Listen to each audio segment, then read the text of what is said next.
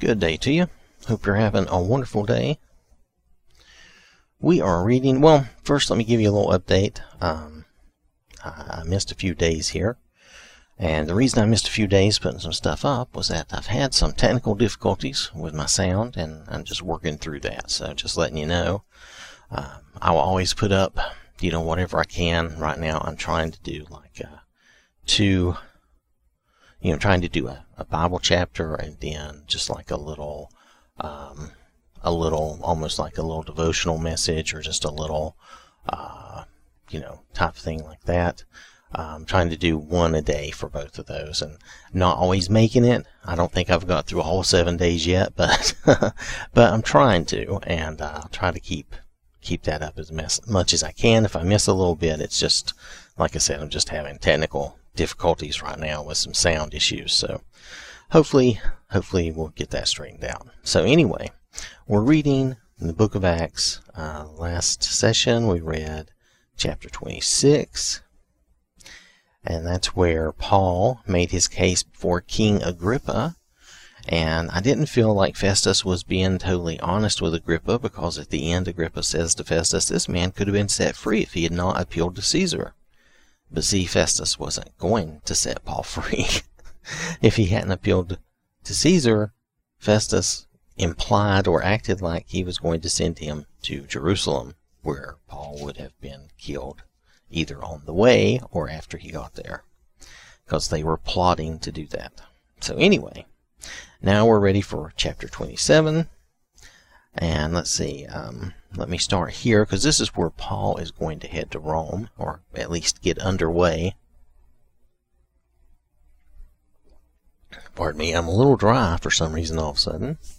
Okay, so, chapter 27 in the book of Acts, the Acts of the Apostles. And when it was decided that we should sail for Italy, now notice it's we, so Luke is back with is with them or still with him. Has Luke been with him for a while? I think Luke had been around, but I'm not sure if he was there during the whole time because Paul spent, you know, a few years in prison, imprisoned there. So anyway, and when it was decided that we should sail for Italy, they delivered Paul and some other prisoners to a centurion of the Augustan cohort named Julius. And embarking in a ship of Adramyttium, which was about to sail to the ports along the coast of Asia, we put to sea, accompanied by Aristarchus, a Macedonian from Thessalonica. The next day we put in at Sidon, and Julius treated Paul kindly and gave him leave to go to his friends and be cared for. And putting out to sea from there, we sailed under the lee of Cyprus, because the winds were against us. And when we had sailed across the open sea along the west coast of Cilicia and Pamphylia, we came to Myra in Lycia. It's either Lycia or Lycia, but I think it's Lycia. There the centurion found a ship of Alexandria sailing for Italy and put us on board. We sailed slowly for a number of days and arrived with difficulty off.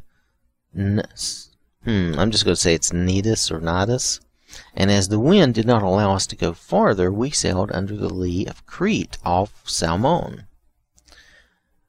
Coasting along, no, yeah, coasting along it with difficulty, we came to a place called Fair Havens, near which was the city of Lasea. All these names, I'm just doing the best I can. Bear with me. Since much time had passed and the voyage was now dangerous because even the fast was already over. Now, the fast that they're referring to, hold on just a second, I'm going to check that out. Okay, so that was the Day of Atonement. Paul advised them, saying, Sirs, I perceive that the voyage will be with injury and much lost, loss not only of the cargo and the ship, but also of our lives.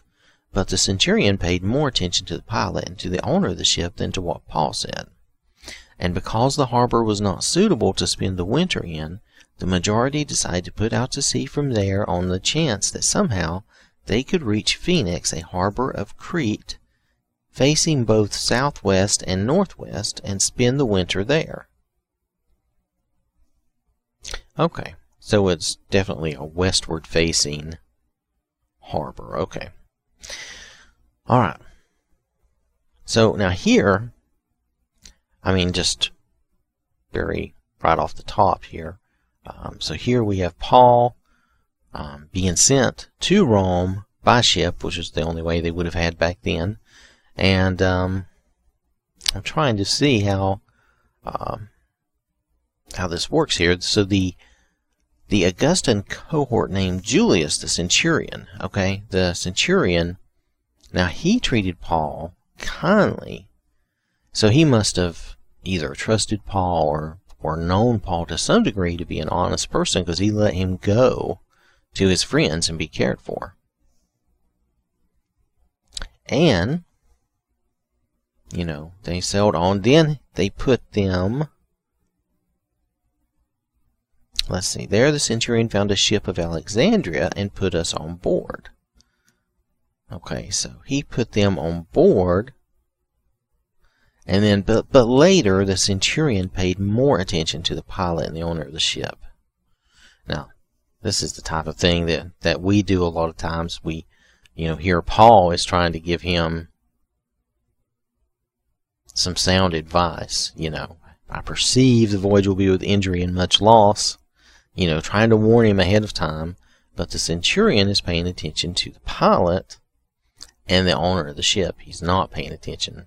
You know, he's not really heeding Paul. You know, um, sometimes we should heed. You know, in this case, they're not heeding I'm going to say it this way. They're not heeding the man of God.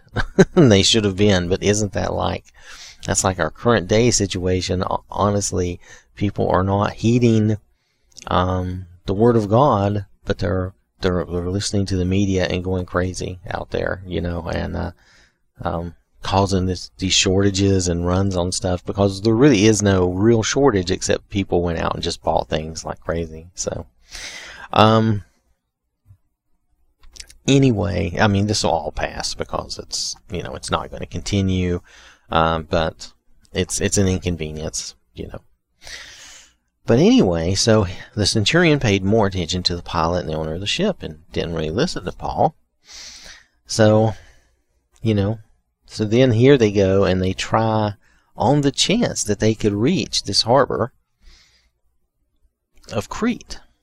Okay, and now we're going to see the results of this. They should have, you know, they should have paid attention, taken heed, and listened to Paul. Now, when the south wind blew gently, supposing that they had obtained their purpose, they weighed anchor and sailed along Crete close to the shore. But soon a tempestuous wind called the northeaster struck down from the island. And when the ship was caught and could not face the wind, we gave way to it and were driven along. Now they are being driven by the wind instead of going to where they want to go. They are caught in the grip of the wind. Okay, and doesn't that happen in life too? I mean, these are in a way you can look at this as you know, we we didn't listen, we didn't take heed, we didn't pay attention and really think this through. So now we're caught in the grip of things that is that are beyond our control and we're being driven along, you know, where we don't want to go. All right. Running under the lee of a small island called Cauda, we managed with difficulty to secure the ship's boat. Now, there they mean the little boat.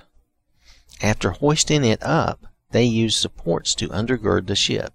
Then, fearing that they would run aground on the on the Syrtis, they lowered the gear, and thus they were driven along. Now, they lowered the gear. Sounds like sounds like this has something to do with they lowered the gear, like they did something with the sails or maybe with the anchor. I'm not sure clear on what that's supposed to mean fearing they would run aground. It sounds like they lowered the anchor, actually.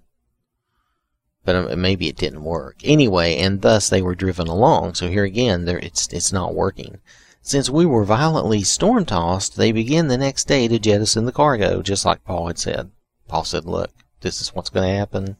You know, and now it doesn't say, you know, Paul was advising them now, it doesn't say, and he doesn't clearly state that this is from God, but at the same time, he is warning them, and here we go. Now the, the warning is taking place. You know, when we don't heed sound advice and we just, you know, listen to whoever, you know, and you would think listening to the pilot would be the right thing in this situation, but, you know, what was, what was, uh, what was the pilot's motivation? What was the owner's motivation? Probably to make money, probably to get where they're going. That's their big motivation because they're shipping to make profit, you know.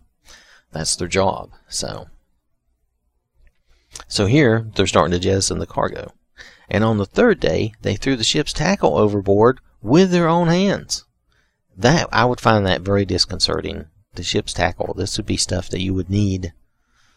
Um, when neither sun nor stars appeared for many days, and no small tempest lay on us, all hope of our being saved was at last abandoned. So now they all figure they're all going to die.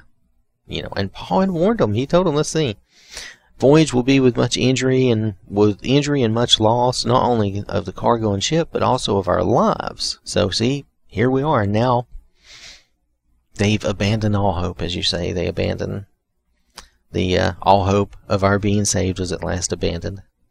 Okay, going to continue on. Since they had been without food for a long time, Paul stood up among them and said, Men, you should have listened to me and not have set sail from Crete and incurred this injury and loss. Okay, that's the I told you so. But let's be fair. Paul deserved to say it in this case. it is true. He did. He deserved to stand up and just say, Look, I told you so, guys. I told you so. Yet now I urge you to take heart, for there will be no loss of life among you, but only of the ship. Now this this has to be coming from God. Even though it doesn't say that, this has to be. For this very night there stood before me an angel of the well, there you go, of the God to whom I belong and and whom I worship. And he said, Do not be afraid, Paul, you must stand before Caesar. And behold, God has granted you all those who sail with you. So here he had an absolute word from God, messenger from God, the angel had come, or an angel, yeah, an angel had come and told him that he must stand before Caesar. He's going to stand before Caesar. So, see, standing before Caesar is part of God's plan. And this may be why later Rome became Christian. This may be the first little seed of that for for all we know, I'm not trying to say for 100% sure that that's it, but maybe this was a seed going in that direction. All right. Because that, once the persecution of Christians ended there, it became much easier for the Christian faith to spread. All right. So take heart, men, for I have faith. This is Paul still talking to the sailors. So take heart, men, for I have faith in God that it will be exactly as I have been told. But we must run aground on some island. In other words, we need to we need to stop this ship. We've got to run it aground on some island. Then they would have a chance. They would be able to get off the ship. They would somehow be able to able to survive. When the fourteenth night had come, as we were being driven across the Adriatic Sea, about midnight the sailors suspected that they were nearing land. Now, I don't know how they would know, but back then I'm sure they had ways to tell. Experienced sailors would know, you know. So they took a sounding and found 20 fathoms. A little farther on, they took a sounding again and found 15 fathoms. Okay, so they had a feeling they were running in shallow water and fearing that we might run on the rocks, they let down four anchors from the stern and prayed for day to come. And as the sailors were seeking to escape from the ship and had lowered the ship's bow into the sea under pretense of laying out anchors from the bow, Paul said to the centurion and these and the soldiers, Unless these men stay in the ship, you cannot be saved. Okay. See, they were doing they, they were doing something other than what they had been told. Here again, they're refusing to listen, and this time this is the word of this is coming from God now. This isn't just Paul speaking, he's telling them what God has told him, how they can be saved, and here they are again, they're trying something else. They're trying their own thing. This is what we do so many times, isn't it? They're trying their own thing. They're trying to do it their way and have their way and do what they think is best. And I understand they're desperate. They're probably scared, uh, but you know they just they just do not have that faith and belief, and they're just trying to do their own thing, and they're running themselves into trouble. And Paul says, you know, they're putting they're putting all of you at risk. Now he's not talking about himself because God told him that he was going to stand before Caesar, so he's no longer worried about himself. He's going to be fine. But he's trying to save these people, and he's like, you know, unless these men stay in the ship, you cannot be saved. Then the soldiers cut away the ropes of the ship's boat and let it go. In other words, that small boat, that little dinghy they use, they're like, no, we're getting rid of it. There's no temptation. Nobody's doing that. So, as day was about to dawn, Paul urged them all to take some food, saying, Today is the fourteenth day that you have continued in suspense and without food, having taken nothing. Therefore I urge you to take some food. It will give you strength, for not a hair is to perish from the head of any of you. And when he had said these things, he took bread, and giving thanks to God in the presence of all, he broke it and began to eat. Then they all were encouraged and ate some food themselves. We were in all 276 persons in the ship.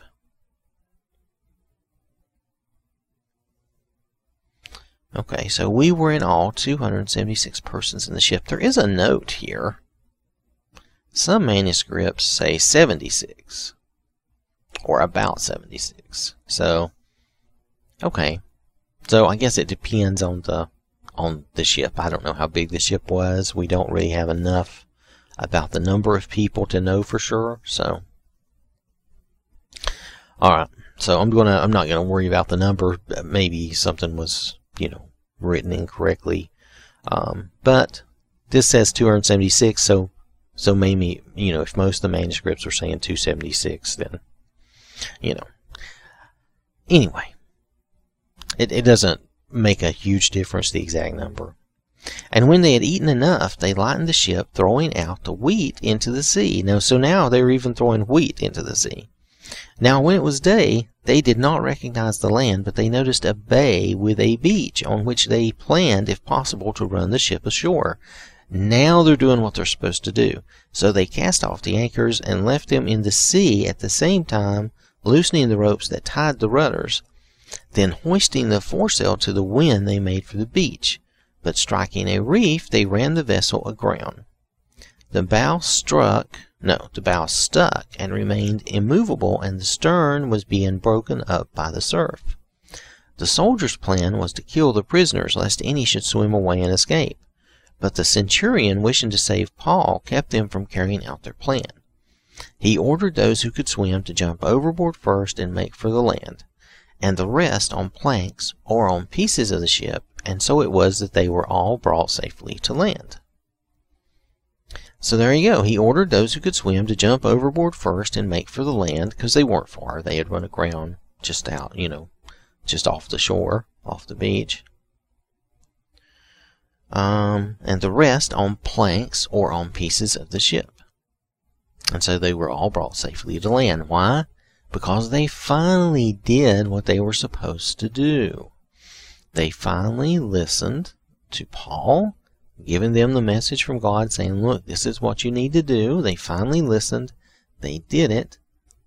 And they were all saved, just as he said they would be. Just like he said they would lose their cargo and their ship if they did not listen. And they were not listening. They were not taking his advice. Now, that advice at that time he did not say was from God. And the scripture also does not say it was from God. However, I get the distinct feeling that it was. even though even though he doesn't say that though. So, to be fair. And so they listened to what they thought was their best plan and idea at the time. But you know, that's the way we do all the time. We always think we know what's best. We always think we know what we should do and how we should do it. Um, I am so guilty of that. that is not funny. I mean, it's a, it's a normal human, normal human thing to, you know, we look at our situation, we, we do what we think's best. But had they just listened to Paul to begin with, you know, here they are. Here they almost ruined it. They almost got everyone killed. Those guys were taking the uh, the boat. You know, they were seeking to escape from the ship and had lowered the ship's boat into the sea under the pretense of laying out anchors. Now they were lying. I'm trying to see. Da, da, da and it just says sailors. It doesn't say how many, because all of them wouldn't have fit in the dinghy, even if there were only 76 people on the boat. The dinghy was probably for, what, 15, 20 people, maybe? So maybe it was just the, the immediate ship's crew was trying to do this. And Paul told the centurion and the soldiers, you know, unless these men stay in the ship, you cannot be saved. So here we had basically the soldiers and the centurion who were also relying on the sailors and the crew to get them where they were going, you know, keeping them from abandoning them. They were abandoning ship. They were just going to let everybody else die. So, at least that's the way that reads to me. Now, if you have a different take on that, if you believe I am incorrect, let me know. I don't want to ever do or say anything wrong, but I will tell you that is the way this reads to me. The sailors, the crew of the ship, they were getting the dinghy, they were leaving, they were just abandoning Paul and the centurions and the soldiers and everyone else. They were just going to leave in that. Why did they think? I don't know. I, I can't explain it. Maybe they thought they would take that. Uh, that. They thought they would take that to shore and just leave the ship, I guess, and leave everybody else to their own devices nonetheless, nonetheless. So this is how they got to that island. We find in the next chapter that the island is called Malta, but we'll read that. The next chapter will be Acts chapter 28. It is the last chapter of the book of Acts. So that will be our next session. I want to thank you for listening. I hope you have a wonderful day. Now, stay safe out there. I know things right now, as of, as of the time of this recording, things are a little little crazy, but uh, stay safe out there. Remember to uh, watch out for others, and uh, God loves you.